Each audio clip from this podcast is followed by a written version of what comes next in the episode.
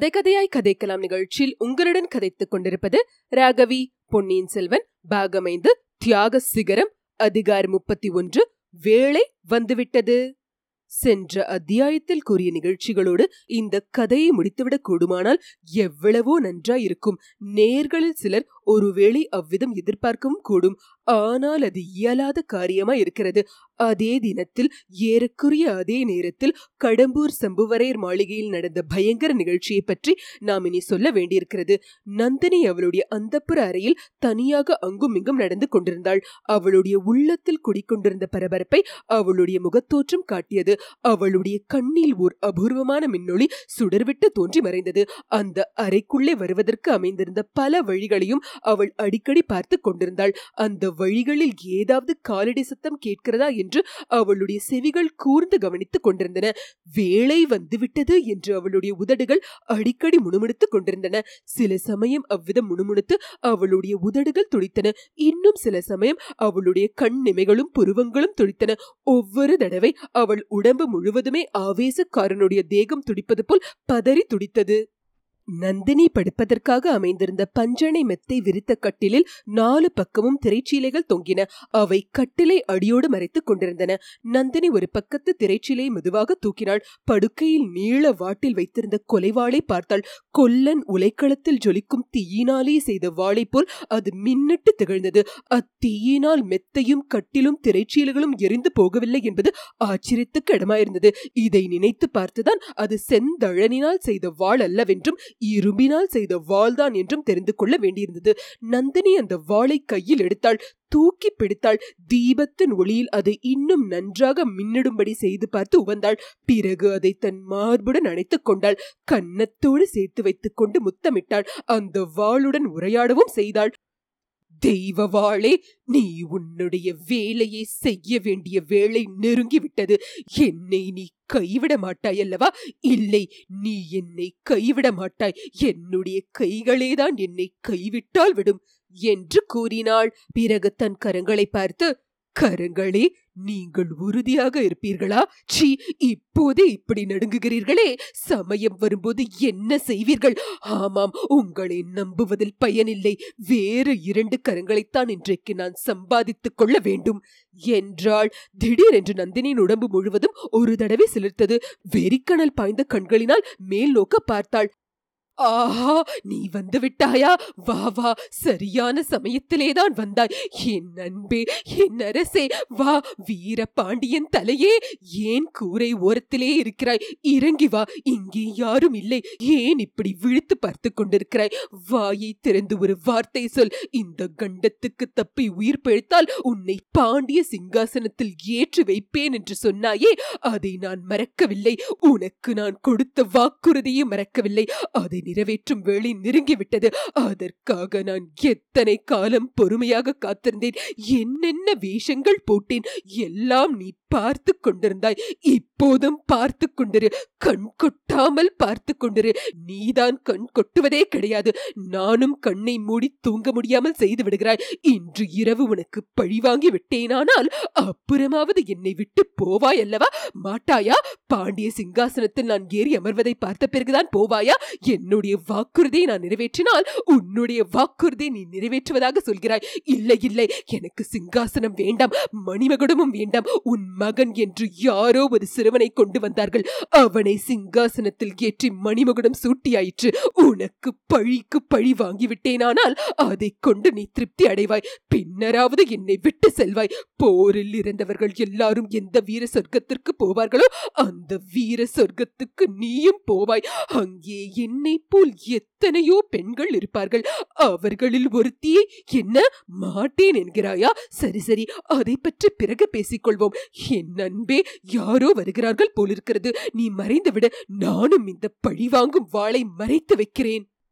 அச்சமயம் வாசற்படிக்கு அருகில் உண்மையாகவே காலடி சத்தம் கேட்டது. நந்தினி வாளை கட்டிலில் வைத்துக் கொண்டிருந்த போதே மணிமேகலை உள்ளே வந்தாள்.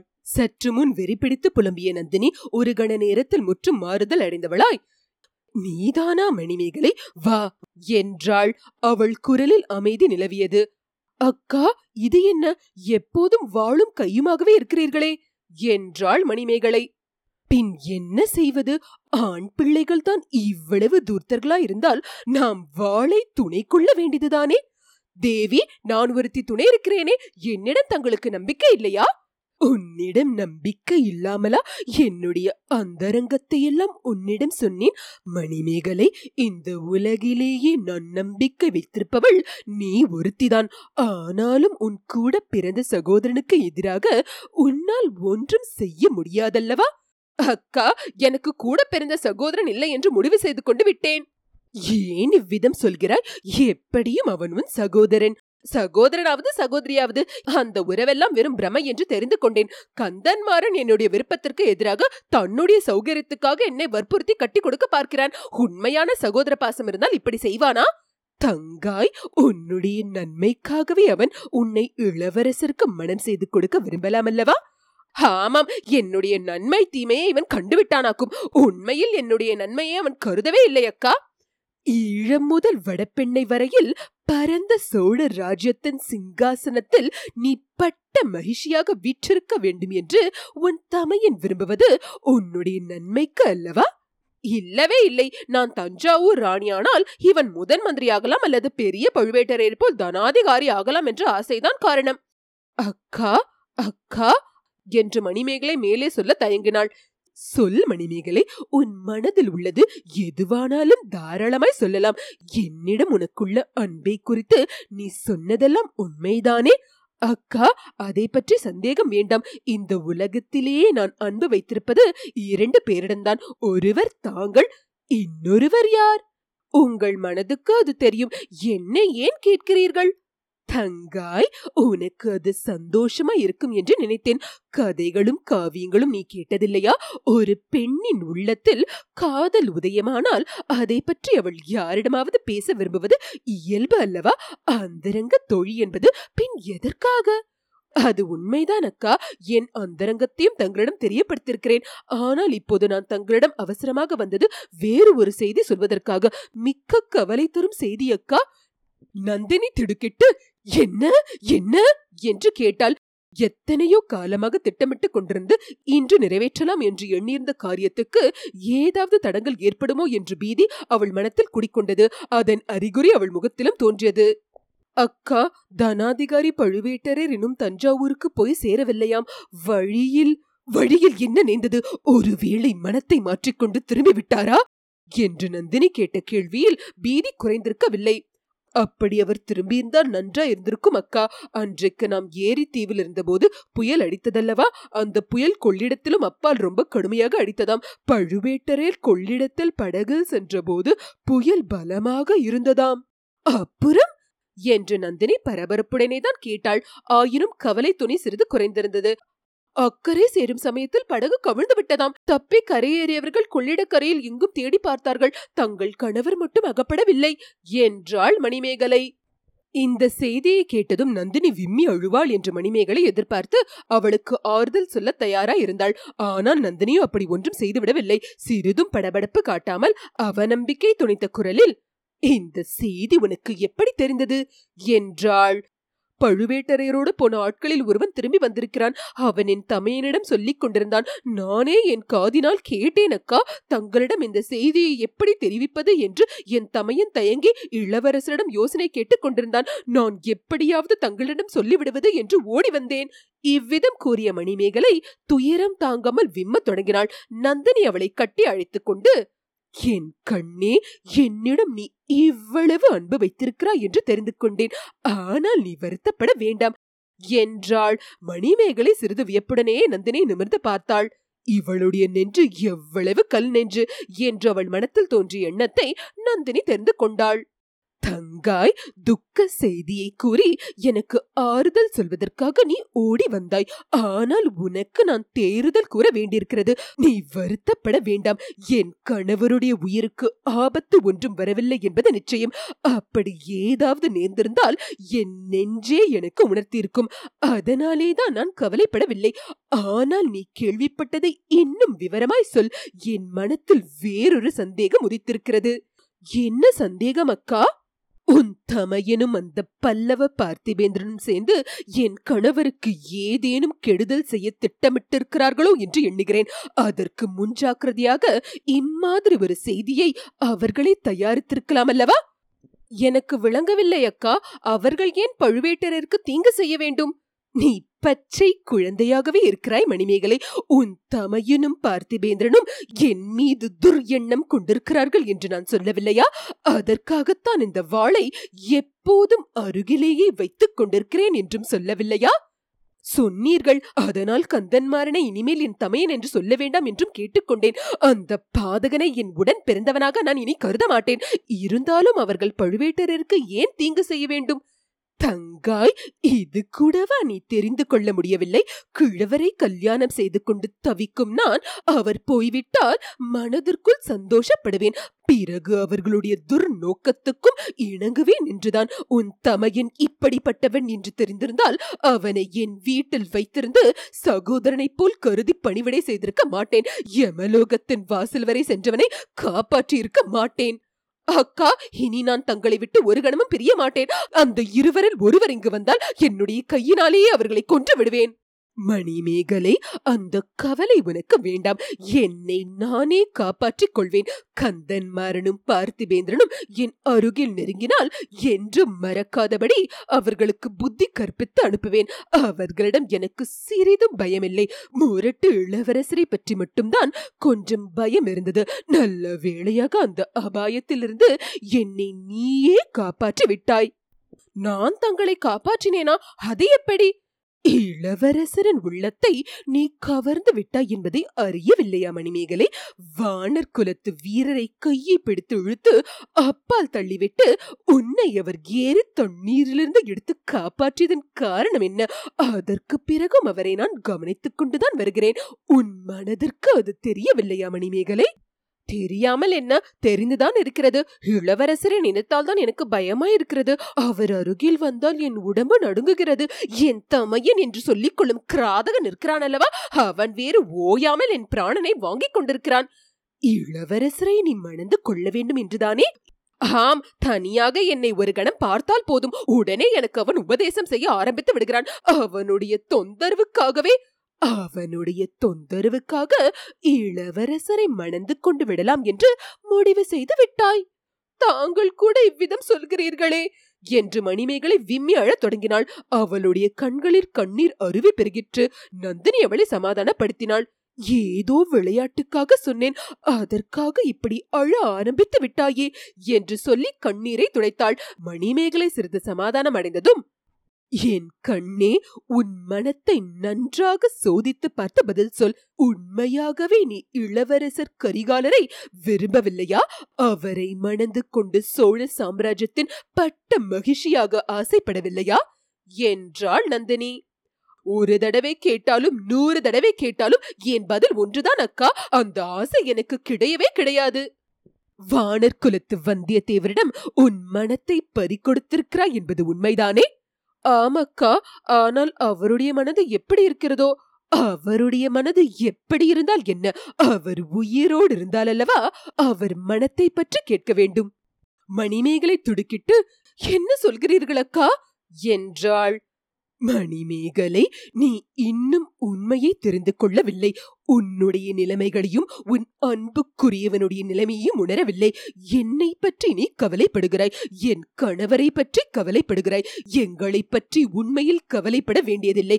என் கணவர் எப்பேற்பட்டவர் என்பது உனக்கு தெரியும். அவர் வாயசைத்தால் இந்த நாடே அசையும். சுந்தர சோழ சக்கரவர்த்தி அவர் இட்ட கோட்டை தாண்ட மாட்டார். என் கணவர் வார்த்தைக்கு மாறாக முதன் மந்திரி வார்த்தையும் கேட்க மாட்டார். அவருடைய சொந்த பெண்டு பிள்ளைகளின் பேச்சுக்கும் செவி கொடுக்க மாட்டார். பழுவேட்டரையரை வயதான கிழவர் என்று உன் தமையனை போன்ற மூடர்கள் எண்ணி பரிகாசமும் செய்து கொண்டிருக்கிறார்கள்.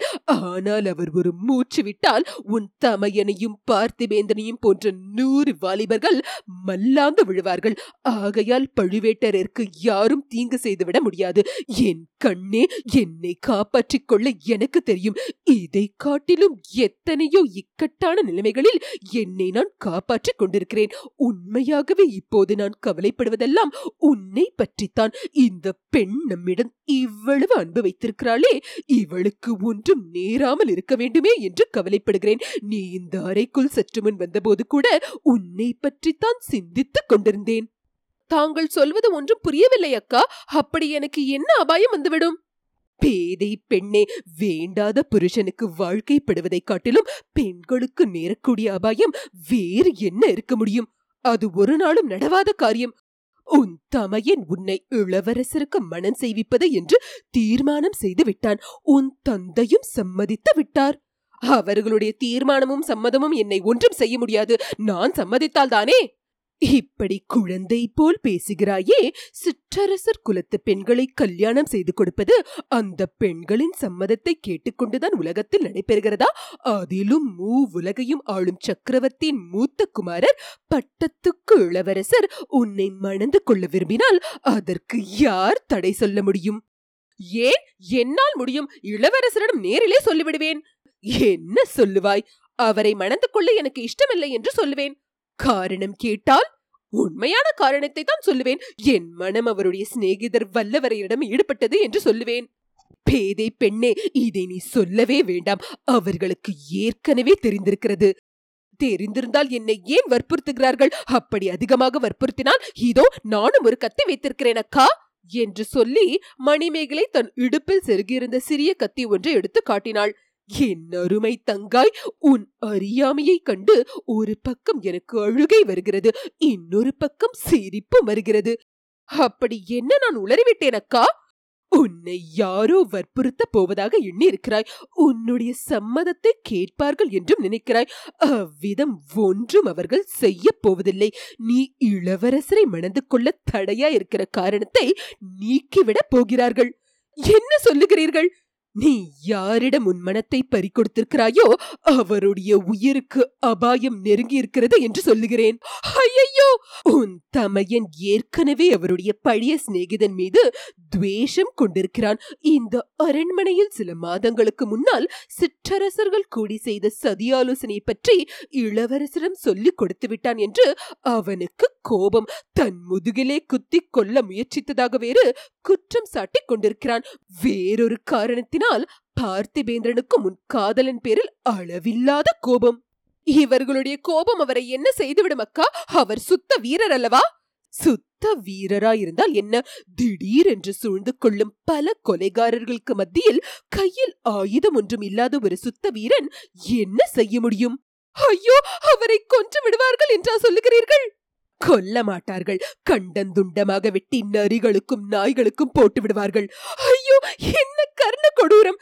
கேட்பதற்கே உனக்கு கொடூரமா இருக்கிறதே. உண்மையில் நடந்துவிட்டால் என்ன பாடுபடுவாய்? அக்கா இப்போதே என் உயிரும் உள்ளமும் துடிக்கின்றன. நிஜமாகவே எப்படியும் செய்து விடுவார்களா? அவர் இளவரசருடைய அத்தியந்த சிநேகிதராயிற்றே. அத்தியந்த சிநேகிதர்கள் கொடிய பகைவர்களாக மாறுவதை பற்றி நீ கேட்டதில்லையா? தங்காய் உன் தமையனும் பார்த்திபேந்திரனும் அப்படியெல்லாம் இளவரசரிடம் தூபம் போட்டு விட்டிருக்கிறார்கள். சண்டாளர்கள் இதெல்லாம் தங்களுக்கு? எனக்கு எப்படி தெரிந்தது என்றுதானே கேட்கிறார் இன்று பகலில் பார்த்திபேந்திரன் என்னிடம் விடை பெற்றுக் கொள்ளும் வியாஜத்தை வைத்துக் கொண்டு வந்திருந்தான். அந்த பாதகன் எங்கே போகிறான்? அதிக தூரம் போகவில்லை. திருக்கோவலூர் கிழவன் மலையமான் ஒரு பெரிய சைனத்தை திரட்டிக் கொண்டு இந்த ஊரை நோக்கி வந்து கொண்டிருக்கிறான் என்று நீ கேள்விப்பட்டாயல்லவா? கேள்விப்பட்டேன். அது என்னத்திற்காக என்று ஆச்சரியப்பட்டேன். அதுவும் உன் நிமித்தமாகத்தானாம் இன்று மத்தியானம் இளவரசர் அதை பற்றி பிரஸ்தாபித்தாராம். மணிமேகலை எனக்கு மனம் செய்து கொடுக்காவிட்டால் மலையமான் சைனம் வந்தவுடன் இந்த கோட்டை அரண்மனை எல்லாவற்றையும் தகர்த்து தரைமட்டமாக்கிவிடப் போகிறேன் என்றாராம். அப்போதுதான் உன் தமையன் அதற்கு தடையாயிருப்பது நாங்கள் அல்ல உங்கள் சிநேகிதன் வந்தியத்தேவன் தான் என்றானாம். அந்த தடையை நீக்க உங்களால் முடியாதா? என்று இளவரசர் கேட்டாராம். கட்டளை அளித்தால் முடியும். என்றானாம் உன் அண்ணன் அருமை சகோதரி பார்த்திபேந்திரனிடம் மேலும் பேச்சு கொடுத்து சில விவரங்களை அறிந்தேன். உன் ஆறுயிர் காதலனுடைய உயிருக்கு ஆபத்து நெருங்கியிருப்பது நிச்சயம். நீ உடனே முயற்சி எடுக்காவிட்டால் கல்யாணம் ஆவதற்கு முன்பே கணவனை இழந்து விடுவாய் என்றாள் நந்தினி. இதை கேட்ட மணிமேகலையின் உடலும் உள்ளமும் துடித்துடித்ததில் வியப்பு ஒன்றும் இல்லையல்லவா? ஐயோ அவருக்கு எப்படியாவது உடனே எச்சரிக்கை செய்ய வேண்டுமே என்று தட்டு தடுமாறிக்கொண்டே கூறினாள். எச்சரிக்கை செய்யலாம். ஆனால் உன் காதலன் சுத்த வீரன் என்று நீதானே சற்று முன் கூறினாய்? அவனுடைய உயிருக்கு அபாயம் என்று கேட்டு பயந்து ஓடிவிடுவானா? மாட்டான். இன்னும் அவனுடைய பிடிவாதம் அதிகமாகும். என்றாள் நந்தினி. தாங்கள் தான் யோசனை சொல்ல வேண்டும். என் தலை சுற்றுகிறது. என்ன செய்கிறது என்றே தெரியவில்லை. என்றாள் மணிமேகலை. நீ இங்கே வரும்போது அதை பற்றித்தான் யோசித்துக் கொண்டிருந்தேன். எனக்கும் ஒன்றும் புரியவில்லை. நல்ல வேளையாக நீ ஒரு செய்தி கொண்டு வந்தாய். அதிலிருந்து வல்லவரையரை காப்பாற்ற ஒரு யோசனை தோன்றியது. நான் கொண்டு வந்த செய்தியிலிருந்தா அது என்ன செய்தி? பழுவேட்டரையருடைய படகு கவிழ்ந்ததென்றும் பிறகு அவரை பற்றி தகவல் தெரியவில்லை என்றும் சொன்னாயல்லவா? ஆமாம் வந்தியத்தேவரிடம் நான் மன்றாடி கேட்டுக்கொள்கிறேன். எனக்காக அவர் போய் என் கணவரை பற்றி உண்மை தெரிந்து கொண்டு வர வேண்டும் என்று கேட்டுக்கொள்கிறேன். நீயும் எனக்காக பரிந்து பேசு. இரண்டு பேதே பெண்களின் வேண்டுகோளை அந்த வீரன் புறக்கணிக்க மாட்டார். அவரை உடனே இந்த இடத்திலிருந்து வெளியே அனுப்புவதுதான் அவர் உயிரை காப்பாற்றும் வழி. வேறு உபாயம் ஒன்றுமில்லை. அவர் போன பிறகு நீ உன் தமையனாரிடமும் தந்தையிடமும் இளவரசரிடமும் தைரியமாக உன் மனத்தை வெளியிட்டு பேசலாம். நானும் உனக்காக பேசுகிறேன். இஷ்டமில்லாத பெண்ணை வற்புறுத்துவது சோழ குலத்தில் பிறந்தவர்களுக்கு அழகு அல்ல என்று சொல்லுகிறேன். தங்கள் பேச்சையும் அவர்கள் கேட்காவிட்டால் என் கையில் கத்தி இருக்கிறது சரி சரி. இப்போது முதலில் உன் காதலரை வெளியேற்றி காப்பாற்ற முயல்வோம். அவர் இருக்கும் இடம் உனக்கு தெரியுமல்லவா? நீ நேரில் அவரை பார்க்க முடியாவிட்டால் உன் தோழி சந்திரமதியை அனுப்பு. இல்லாவிடில் இடும்பன்காரியை அனுப்பு. எப்படியாவது அவரை இங்கே அழைத்துக் கொண்டு வா. அவர் போக சம்மதித்தாலும் இங்கிருந்து எப்படி வெளியில் போவார்? அக்கா என் அண்ணன் தடுத்து நிறுத்திவிட்டால் உன் அண்ணனுக்கு ஏன் தெரிய வேண்டும்? மணிமேகலை முதன் முதலில் அவர் இந்த அறைக்குள் வந்து உன்னை திடுக்கட செய்தாரே. அந்த சுரங்க வழியிலே அனுப்பிவிட்டால் போகிறது. சீக்கிரம் போ தங்காய். வந்தியத்தேவர் இனி இந்த கோட்டையில் இருக்கும் ஒவ்வொரு நிமிடமும் அவருடைய உயிருக்கு அபாயம் அதிகமாகும். உன் தமையின் கேவும் கொலைகாரர்கள் எப்போது அவரை தாக்குவார்கள் என்று நமக்கு என்ன தெரியும்? இதோ போகிறேன் அக்கா எப்படியாவது அவரை அழைத்துக்கொண்டு திரும்பி வருகிறேன் என்று சொல்லிவிட்டு மணிமேகலை சென்றாள். அவளுடைய காலடி சத்தம் மறைந்ததும் பக்கத்திலிருந்த வேட்டை மண்டபத்தின் ரகசிய கதவை யாரோ தட்டுவது போன்ற சத்தம் கேட்டது. நந்தினி ரகசிய கதவின் அருகில் சென்று அதன் உட்கதவை திறந்தாள். இருட்டில் ஒரு கோரமான முகம் லேசாக தெரிந்தது. மந்திரவாதி வந்துவிட்டாயா? என்றாள் நந்தினி. வந்துவிட்டேன் ராணி வேளையும் வந்துவிட்டது என்றான் ரவிதாசன். இத்துடன் அதிகாரம் முப்பத்தி ஒன்று முற்றிற்று. கேட்டு கதைக்கலாம் நிகழ்ச்சியை கேட்டு எங்களை ஆதரிக்கும் அன்பர்கள் அனைவருக்கும் எங்கள் சிரம் தாழ்ந்த வணக்கங்கள். மேலும் நன்கொடை மூலம் ஆதரவு அளிக்க விரும்புவோர் டபிள்யூ டபிள்யூ டபிள்யூ டாட் கேட்டு கதைக்கலாம் டாட் காம் என்ற இணையதளத்தின் மூலம் சேர்ப்பிக்கலாம். கேட்டு கதைக்கலாம் அலைவரிசையை உங்கள் உற்றார் உறவினருக்கு பகிர்ந்து மேலும் ஆதரவு அளிக்குமாறு விண்ணப்பிக்கிறோம். நன்றி வணக்கம்.